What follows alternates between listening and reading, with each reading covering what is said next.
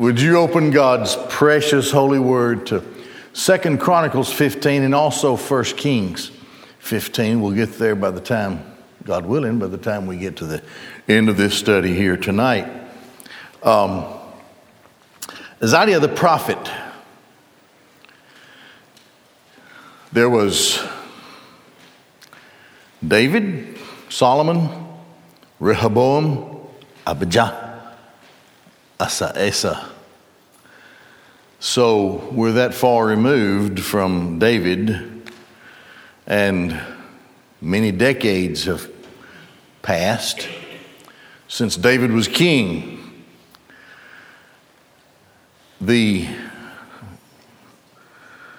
king Asa is a reformer, much better than his father was as king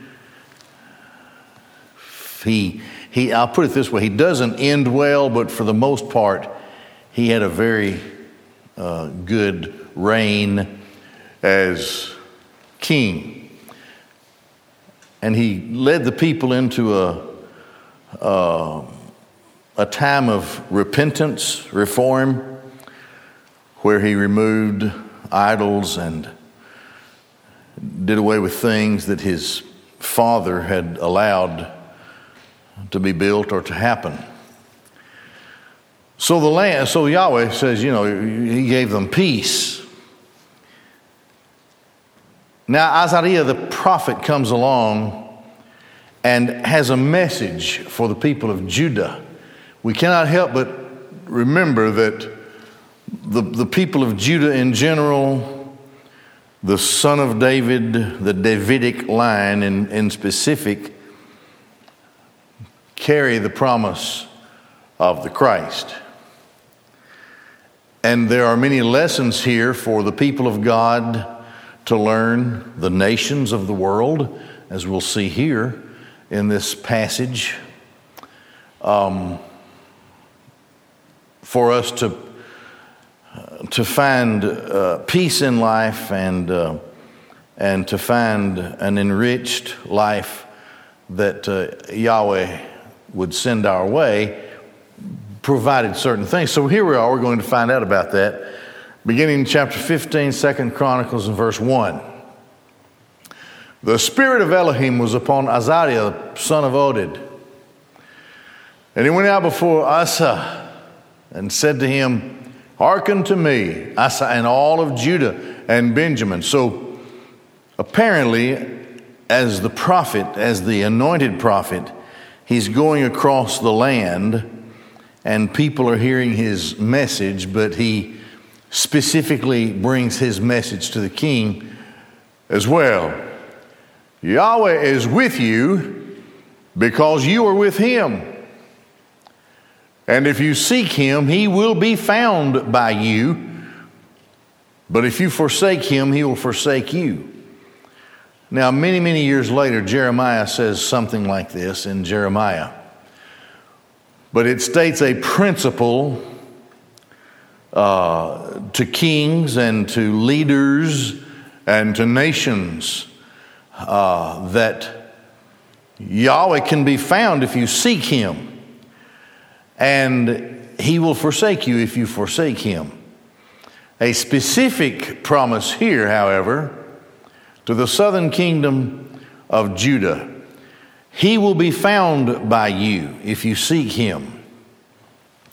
Now, there is an implication here, or a warning perhaps, from the prophet, and because of what is said here to all of Judah and Benjamin, it, it leads me to believe that he's, as I said earlier, moving across the land prophesying. And this is the crux of his message. So it, it, it, it makes me tend to think that, uh, as of course is always the case, people have to be constantly reminded of the importance of the relationship that we have with Yahweh, especially here, his people in the Old Testament, and of course, his people all the way through time, the New Testament, the church. He will be found by you. It's telling us, the prophet is saying to them, that there was a time when Yahweh was not near to them. But then there was a time that Yahweh is sought by them. You'll find him, you want him, you'll find him. That's what the prophet is saying. Now, what happens?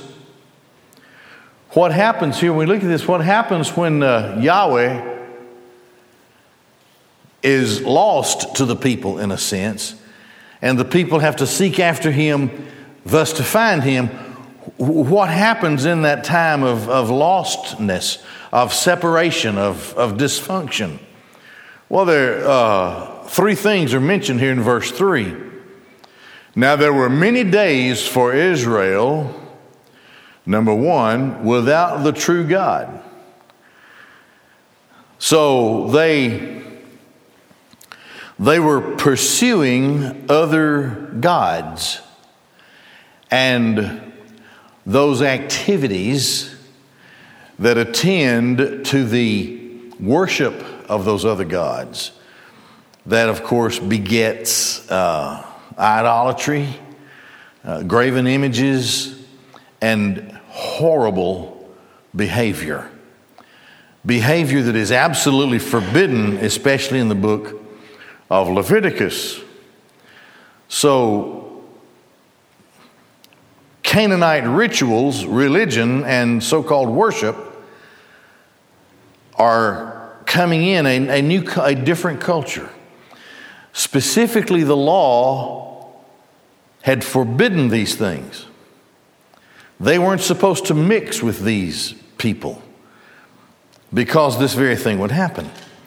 Their, uh, their religion, which carried with it uh, a bad, a terrible behavior, was very, uh, it drew the people in, and the people let their guards down a little bit, and then within just a generation or less than that, they are in full fledged worship of these false gods and goddesses. So, you seek him, you will find him. Well, what, what do they seek? Number one, they well, three things is what was lost to Israel, and they're listed here in verse three. There are many days for Israel. Number one, when they did not have in their hearts the pursuit of the true and living God. What happens when you are committed and dedicated to the true and living God? Well, number one, you revere His Word. And number two, you're active in worship and worshiping Him. Number three, you are very, very um, interested in His Word and the word sometimes requires an instructor. So here it is. For many days, number one, they were, they were without the true God.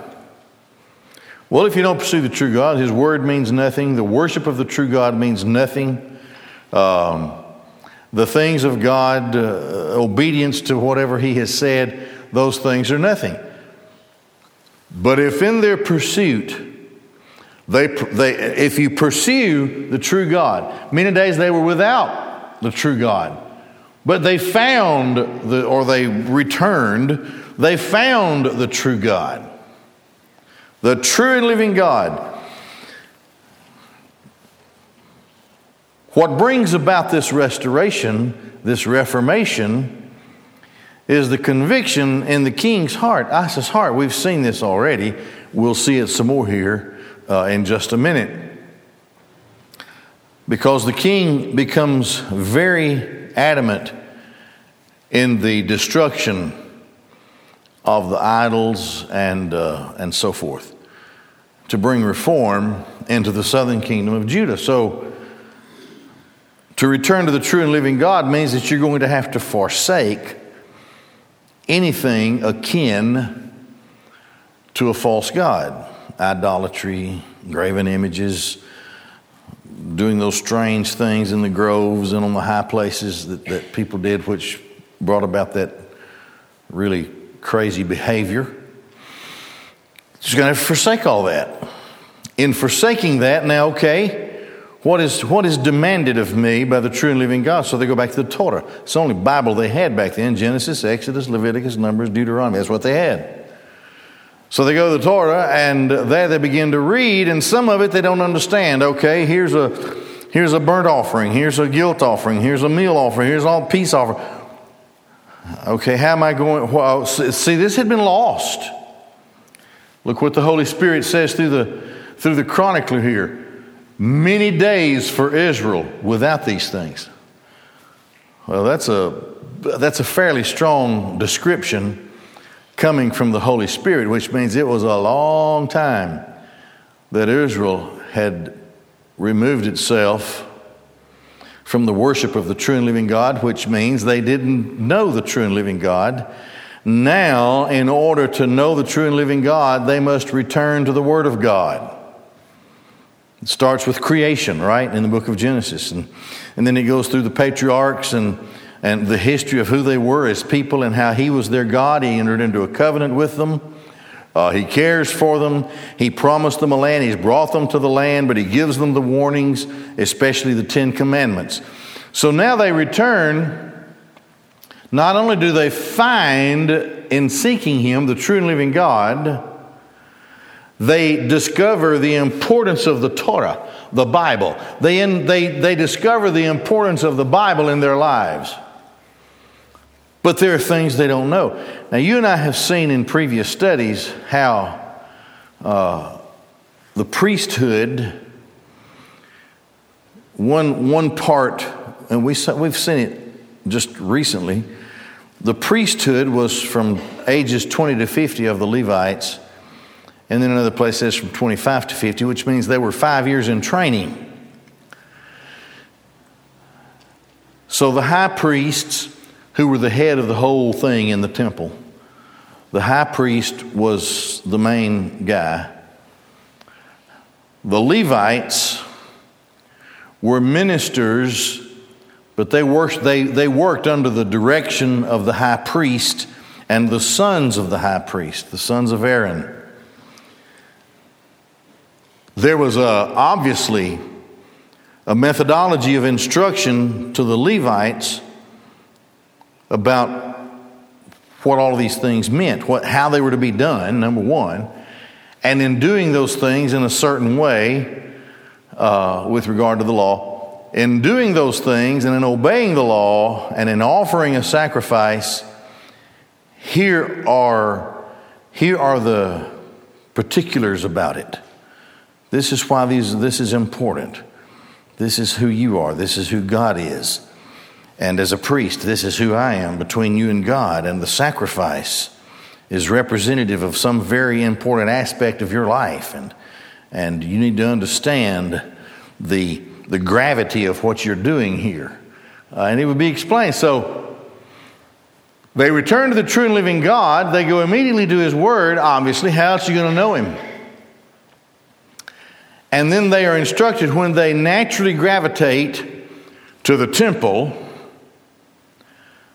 the temple is, is filled with Levites uh, who are there to assist and to help and direct worship and to assist in, in offering sacrifices and so forth. So there, they, uh, they, will, they will instruct them. So you seek the Word of God, and now you receive the, you, you, you receive the instruction of the teaching priests, the Levites. What we understand here is that that had been lost for a time. But I'm, I'm sure there, were, there was a methodology that uh, the priesthood would go through f- for those five years of training. And so that this was all being obviously re implemented, and the people were coming back together in their pursuit of their covenant relationship with the true and living God, the true God. And so I haven't read through this what happened to the people. So the first thing, they returned to Yahweh, the God of Israel. When they were in distress, and they sought him, and he was found by them. There were times when in distress they did not seek Yahweh, the God of Israel. Now, when you speak of Yahweh, the God of Israel, you go back and you discover the covenant that he has made with his people and other various covenants within the great covenant, and not the least of which was the covenant of the land of promise. And in Deuteronomy, the laws of blessing and cursing um, all of that, which they would have not been familiar with it, having not pursued him for so long, and they are ignorant of the love and the strength of God in his covenant for his people, and they're ignorant of the importance of the relationship uh, that God's people are to have, and the protection and the love and so forth that God directed toward his people. This, this had been lost to them. But we go back to Asa the king, and he implements these reformations. And now, and we'll see this as we go through what we're looking at tonight, this, uh, this excites the people. They, when you, when you listen, when God Almighty breaks the bond of, of sin, which is slavery, in your life, you will find true joy to be released from the horrors of sin and the consequences of sin, uh, blatant, willful disobedience and rebellion against God. So, because of the reforms that were being implemented and now the things that are happening, they returned to Yahweh the God of Israel, when they were in distress, they sought him. He was found by them. And in those times, there was no peace for anyone going or coming, for there were great turmoils upon all the inhabitants of the lands. Now, these, these would be the surrounding nations. Grace of God. In, the time, in their time of sin, they were vulnerable to attack. But remember, they carry the promise of the Christ. Yahweh must protect them to a certain to, to, a, to, to the extent that uh, the line of David is protected, and the Jews as a whole, the people of Judah, are protected specifically uh, because of God's promise to bring the Christ of God into the world through the line of David as the son of David. So how are they how are they protected when they're growing growing again in their faith and in their rediscovery of Yahweh, uh, the God of Israel? How, how what's happening? How are they protected? God sends trouble into the surrounding nations. Verse 6 Nation was crushed by nation, and city by city, because Elohim discomfited them with all troubles. Now, this is the prophet still speaking. They are busy fighting one another. Yahweh has turned their attention away from you while you are regrown in your faith. And while everything comes back together again, the way that it should be between Yahweh and his people, Israel. But you be strong and let your hands not slacken. for there is reward for your work. It takes it takes effort and time to, to be committed to the true and living God. A piece of the day has to be laid aside to acknowledge Him, to pray to Him, to ask Him for things to be obedient to His Word, to study His Word so that you will know how to be obedient and to go and receive instruction regarding His Word. These things take time, they take effort. So, this was a work, in a sense, that uh, the southern kingdom of Judah was charged with. Continue your work. Continue your effort.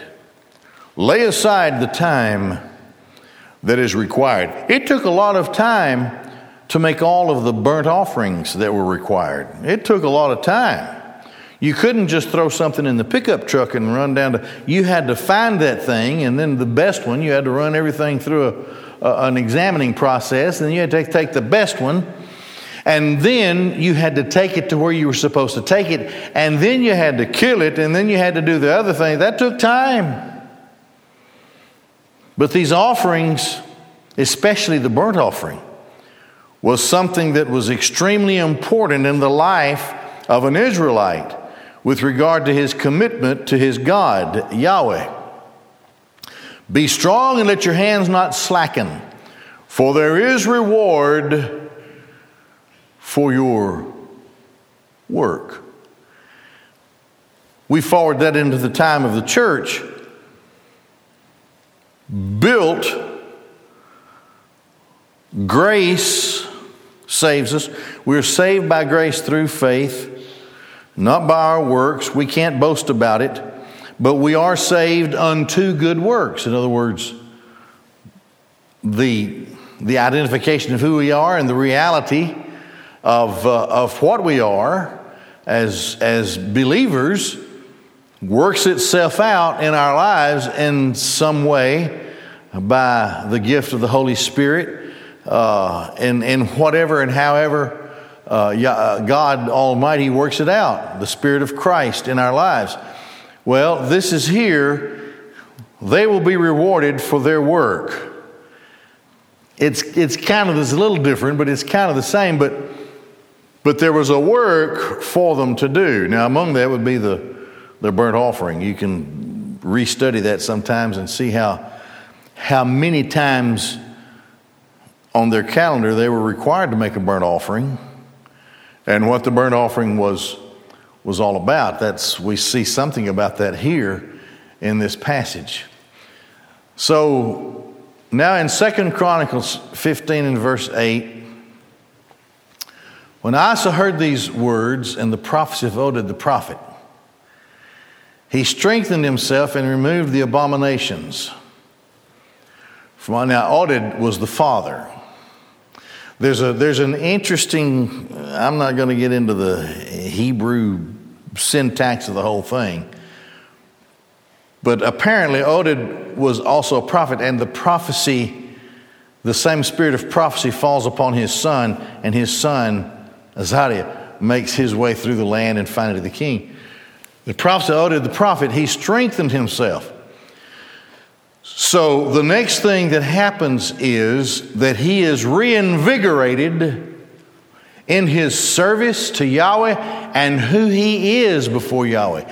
He is a son of David.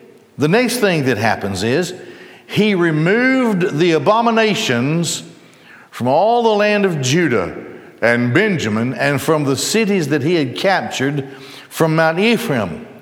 Next thing he does is, is what I was mentioned a while ago, he renewed the altar of Yahweh, which was in front of the vestibule of Yahweh, which is the temple, at the temple, and that is the altar where burnt offerings were made.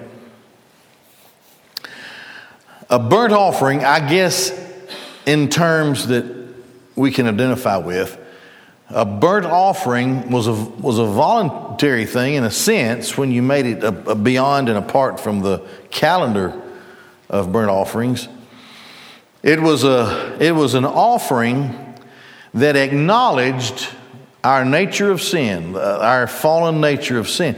It would acknowledge the sinful nature that we have, and in the acknowledgement of that, it also was an expression of absolute devotion and commitment to Yahweh, the true and living God.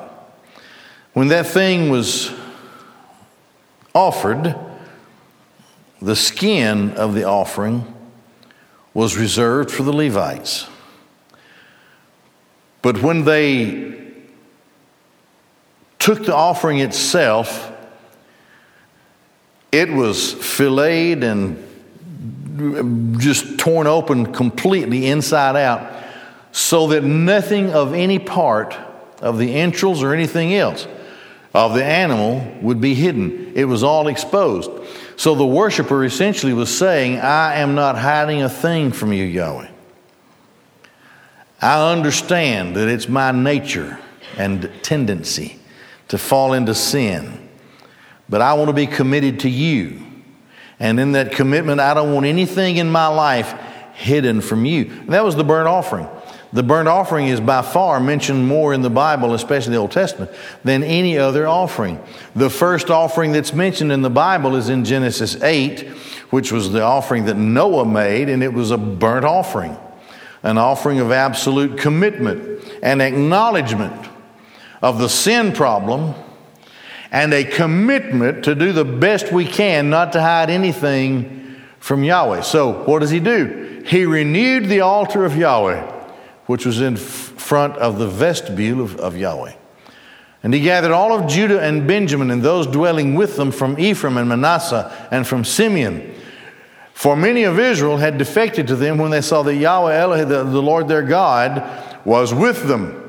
So now you have these people in the northern kingdom who are sensitive to the importance of the worship of Yahweh. They are sensitive to the worship of the temple which is in Jerusalem in the southern kingdom. So they have to come out of their land in order to join uh, in, this, in this special time of, of rededication, reformation, and worship. So many from the northern kingdom defected and came down when they saw the revival in the hearts and lives of people uh, in the southern kingdom. They gathered to Jerusalem in the third month of the 15th year of Asa's reign. So this was a big deal, a big time of, of worship and commitment. They sacrificed to Yahweh on that day of the plunder that they brought cattle, 700, sheep, 7,000. And here's the next thing that happens they entered the covenant to seek Yahweh, the God of their forefathers, the God of their fathers, with all of their heart and with all of their soul. Now look at this. Whoever would not seek Yahweh Elohim Yahweh the God of Israel, shall be put to death from the smallest to the greatest, whether man or woman. Boy, that's a strong invitation, isn't it? I can see it now. The invitation comes, and well armed deacons stand at the entrance of every door having already discovered those who have never repented. Ooh, I don't know if I'd like that or not. Um, I really wouldn't like that at all. But if you didn't commit yourself to Yahweh, I mean, this is how serious this king took this. And this is how serious he expected his people to take it because they were on the brink of destruction. And if you don't get on board, you get put to death from the smallest to the greatest, whether man or woman. And they swore to Yahweh with a loud voice and with shouting.